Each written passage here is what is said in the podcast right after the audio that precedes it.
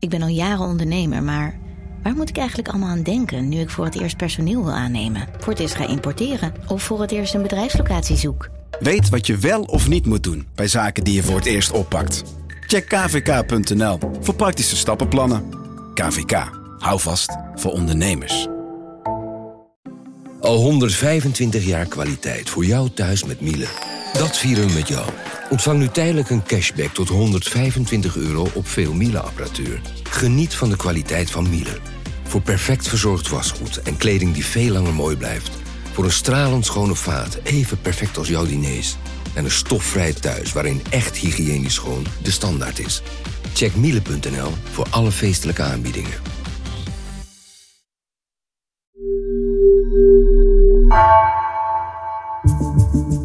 Vanaf de redactie van NRC het verhaal van vandaag. Mijn naam is Floor Boon.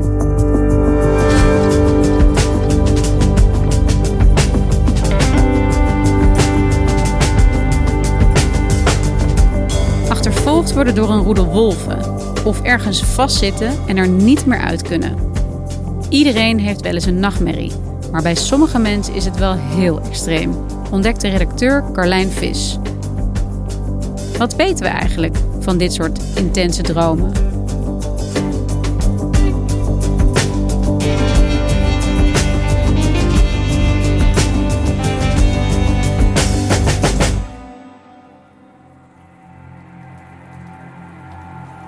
Jarenlang heb ik dezelfde nachtmerrie gehad. Ik stond in een bos en ik wist niet waar ik was. Het was er niet donker, maar omdat het zo dicht begroeid was, was er minder licht. Kwam bijna geen daglicht door de bomen heen. Ik keek om me heen, ik hoorde geluiden, geritsel in de bosjes. Uit het niets kwamen er wilde wolven op me af. Jarenlang wordt Dagmar van Heuvelen wakker van precies dezelfde nachtmerrie. Elke avond droomt ze dat ze achterna wordt gezeten door een roedel wilde wolven. En als ze omkijkt, dan ziet ze brute klauwen, tanden, kwel. En in haar nachtmerrie rent ze tot ze niet verder kan. Ik rende voor mijn leven, maar op een gegeven moment kon ik niet verder. Ik rende ergens tegenaan. Ik ontdekte dat ik opgesloten zat in een koepel. Een grote, doorzichtige bal van glas. Daarachter zag ik niks. Er was geen lucht of grond te bekennen. Het was alsof de wereld ophield bij de koepel. Op een gegeven moment springen de wolven richting haar gezicht. En eentje zet zijn tanden en zijn klauwen in haar onderbeen. Op het moment waarop de wolven mij pakten en ik een klauw in mijn been voelde gaan, werd ik wakker. Dan schrikt ze wakker. En die pijn die ze elke ochtend voelt als ze wakker wordt, die is voor haar echt levensecht. Ik ben een tijdje bang geweest om te gaan slapen. Vooral vanwege de intense pijn die ik aan het einde voelde als ik wakker werd. Ze heeft die droom jarenlang elke nacht gedroomd, bijna elke nacht. Die heftige dromen en, en onderbroken nachten die hadden invloed op, op haar nachtrust natuurlijk, maar ook op hoe ze zich overdag voelde. En ze heeft jarenlang precies diezelfde droom gehad, maar ze had geen idee waar het vandaan komt. Er was geen aanleiding voor en ze vertelde aan mij, er was niks in mijn leven waarvoor ik wilde vluchten. Dat klinkt echt heel naar als je elke nacht wakker wordt van dezelfde droom en ook in zo'n intensiteit. Ehm, ik denk dat we allemaal wel eens een nachtmerrie hebben gehad of het herkennen of een nare droom, maar dit klinkt wel heel erg extreem. Ehm, waarom ben je zo gefascineerd door nachtmerries? Nou, vorig jaar heb ik met uh, fotograaf Annabel Oosterwegel een serie gemaakt over slapeloosheid. Uh, Insomnia heette die.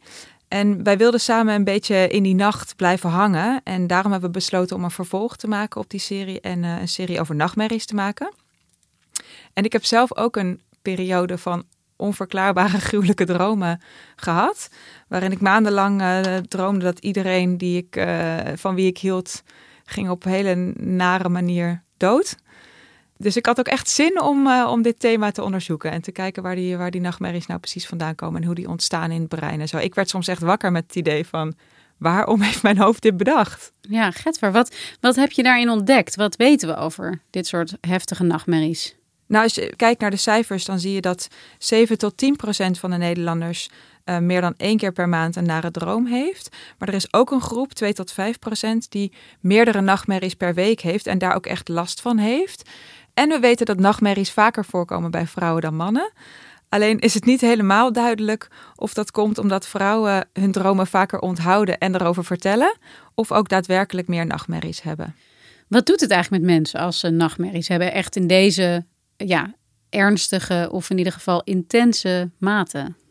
Ja, mensen die veel last hebben van nachtmerries, die kunnen daar dus uh, overdag ook wel last van hebben. Doordat ze moe zijn, concentratieproblemen hebben of uh, nog emotioneel bezig zijn met de droom. Ik, ik sprak bijvoorbeeld ook uh, Roxanne, zij is 29 uit, en komt uit Purmerend.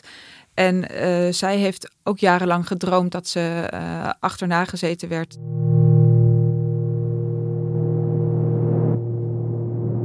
Mijn nachtmerries draait het vaak om angst en om pijn. Um, het opgejaagd worden of juist een ander kwaad doen. Um, het kan beginnen met dat ik uh, bang ben en dat ik weet dat er iemand achter me aan zit. Of op, dat op straat opeens een man mij achtervolgt. En dat kan dan in één keer omslaan en dat ik hem pijn doe of hem aanval. Ook zit bijvoorbeeld opgesloten in een huis en dan weet ik dat er een indringer is of dat iemand mij pijn wil doen. En dan word ik opgejaagd of moet ik vluchten voor die persoon.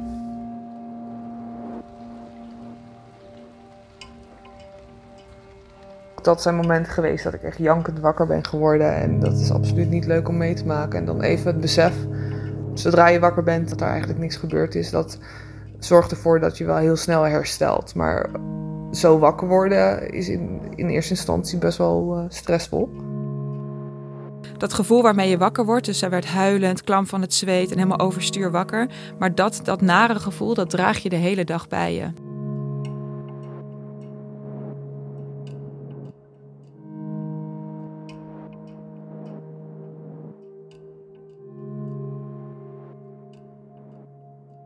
En weten wij eigenlijk, is er duidelijk in de wetenschap waar nare dromen vandaan komen, waar, hoe nachtmerries ontstaan? Ik heb verschillende slaaponderzoekers gesproken en wat zij zien is dat bij 50% van de mensen met nachtmerries is er een duidelijk verband met een trauma. Dus bijvoorbeeld als iemand een heftig auto-ongeluk heeft gehad, dan blijft diegene dromen over dat auto-ongeluk. Maar bij 50% van de mensen is er geen duidelijke aanleiding. Een van de onderzoekers vertelde mij dat het blijkt dat het brein van mensen met nachtmerries s'nachts actiever is dan het brein van mensen zonder slaapproblemen.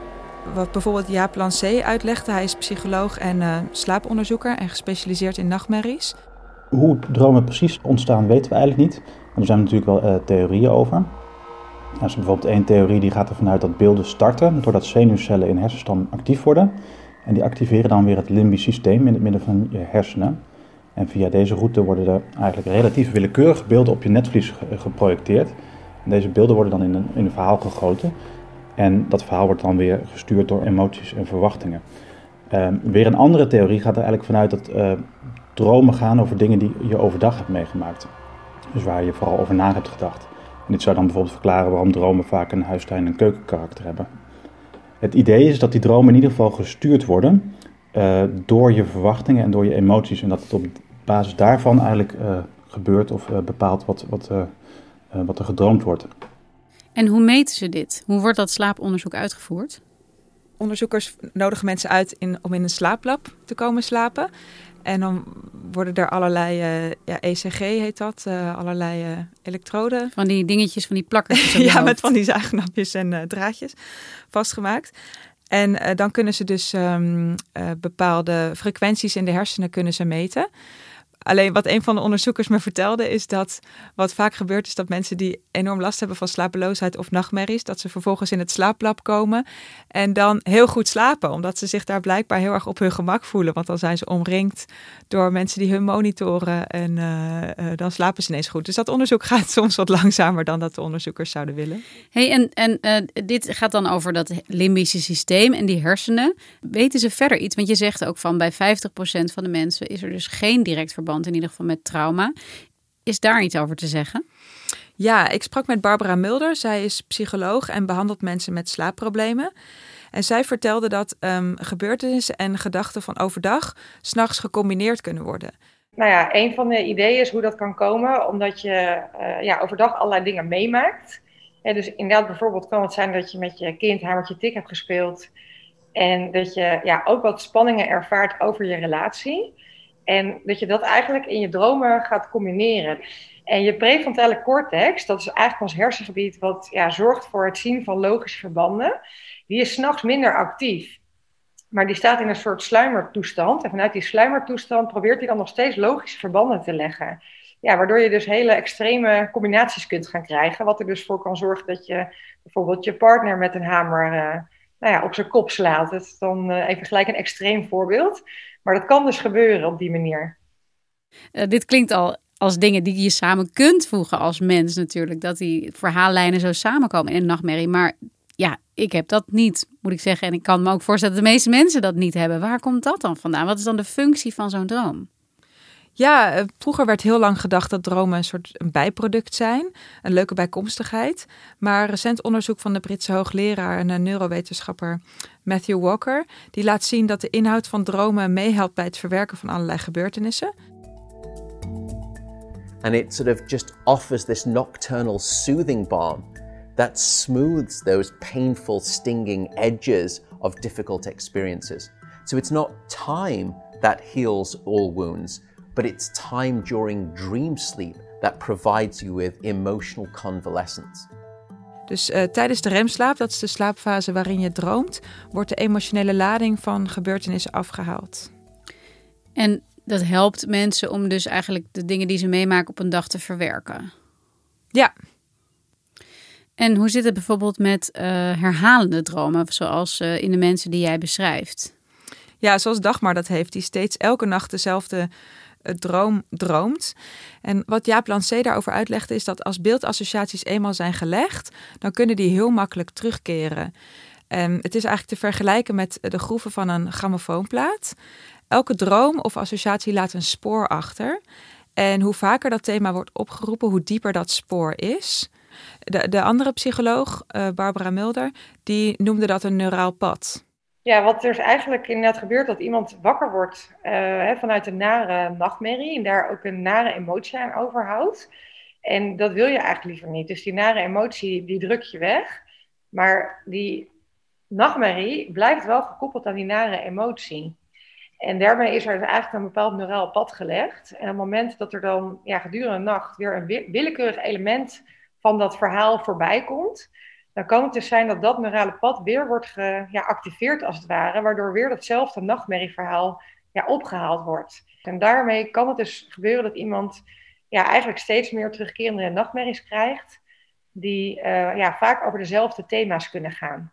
Oké, dus je hebt uh, ja, een groef, zeg jij, eigenlijk in je hersenen van een grammofoonplaat die dan steeds dieper wordt. Kun je dat dan ook weer keren? Kun je die groef weer opvullen om ja, dat dromen tegen te gaan? Ja, als je echt heel veel last hebt van nachtmerries, dan is er een uh, speciale therapie die je kan doen. En die therapie, daar ga je als het ware je droom herschrijven met een betere uitkomst. Uh, dat herschrijven, dat heet rescripting. Rescripting is een behandeling die gebruikt wordt ook voor nachtmerries. En wat je eigenlijk doet is, je vraagt mensen de, de nachtmerrie op te schrijven. En als ze die um, opgeschreven hebben, bijvoorbeeld een verhaal over dat je achtervolgd wordt door, een monster of wat dan ook. dan vraag je eigenlijk die mensen of ze zeg maar, dat verhaal uh, op hun manier of een manier zoals zij dat willen, willen veranderen. Dus stel, uh, je kan bijvoorbeeld het monster zelf gaan aanvallen, je kan uh, wegspringen, je kan um, het laten veranderen in een, luchtballon. Je kan eigenlijk alles doen. Dus je gaat uh, ervoor zorgen dat de nachtmerrie een ander, beter einde krijgt.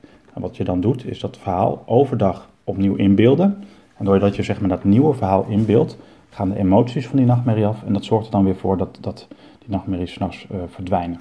Werkt het dan ook? Psycholoog Barbara, die werkt er in haar praktijk veel met rescripting. En zij ziet zeker dat, uh, dat die methode werkt. En Jaap Lancé noemt het zelf ook uh, de beste methode die de wetenschap te bieden heeft.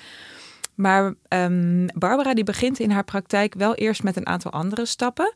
Wat heel erg helpt is geruststellen. Dus wat wij inderdaad heel erg um, bij mensen aangeven, door eigenlijk hun wat psycho-educatie te geven, hè, dus hoe het werkt in je brein en waardoor ook een nachtmerrie kan ontstaan, um, krijgen mensen geruststelling dat ze echt niet per se gek zijn. Of dat het eigenlijk heel normaal is om zulke extreme dingen te dromen. Je beschrijft ook pijn die mensen kunnen ervaren, echt fysieke emoties. Uh, weten ze hoe dat samenhangt met iets wat dus niet echt gebeurt, maar alleen maar zich afspeelt in je hoofd? Ja, nou wat ze zeggen is dat de beelden zijn dus niet echt, maar de gevoelens erover zijn dat wel.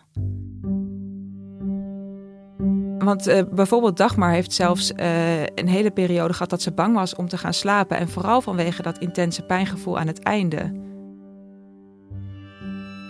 Het gevoel waarmee ik wakker werd was zo naar. Het was alsof de klauw of een of andere haak in mijn been zat. Iets scherps boorde zich door mijn huid en trok me naar beneden. De pijn leek echt. Ik werd paniekerig wakker en voelde aan mijn been.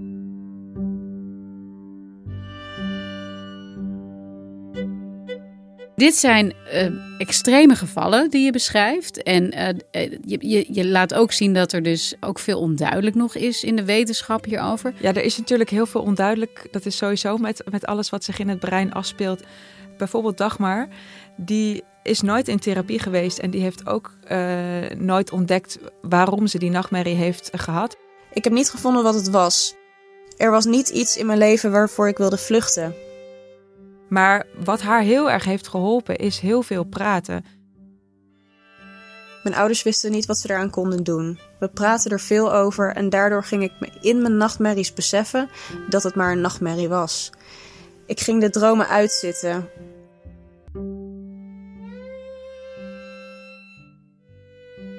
Dat heeft haar geholpen om ervan af te komen. De dromen zijn minder geworden.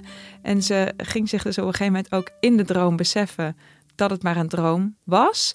Wat ze wel vertelde was dat ze dat besef nu niet meer alleen bij nachtmerries heeft, maar ook bij fijne dromen. En dat vond ze dan wel weer jammer. En hoe is het met Roxanne? Heeft hij ook, is die er ook vanaf gekomen? Bij Roxanne speelde het toen ze tussen haar 20ste en 25ste ongeveer. Ze is nu 29 en uh, ze woont sinds een tijdje samen. En sindsdien, dus sinds ze samen woont met haar vriend, zijn de nachtmerries minder geworden. Hoe ben jij er vanaf gekomen? Ja, het is ook vanzelf overgegaan. Gelukkig maar. Nou, dankjewel. Ja, graag gedaan.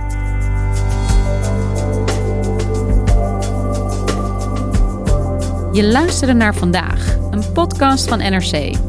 Eén verhaal, elke dag. Deze aflevering werd gemaakt door Nina van Hattem en Jennifer Patterson. Chef van de audioredactie is Anne Moraal. Dit was vandaag. Morgen weer.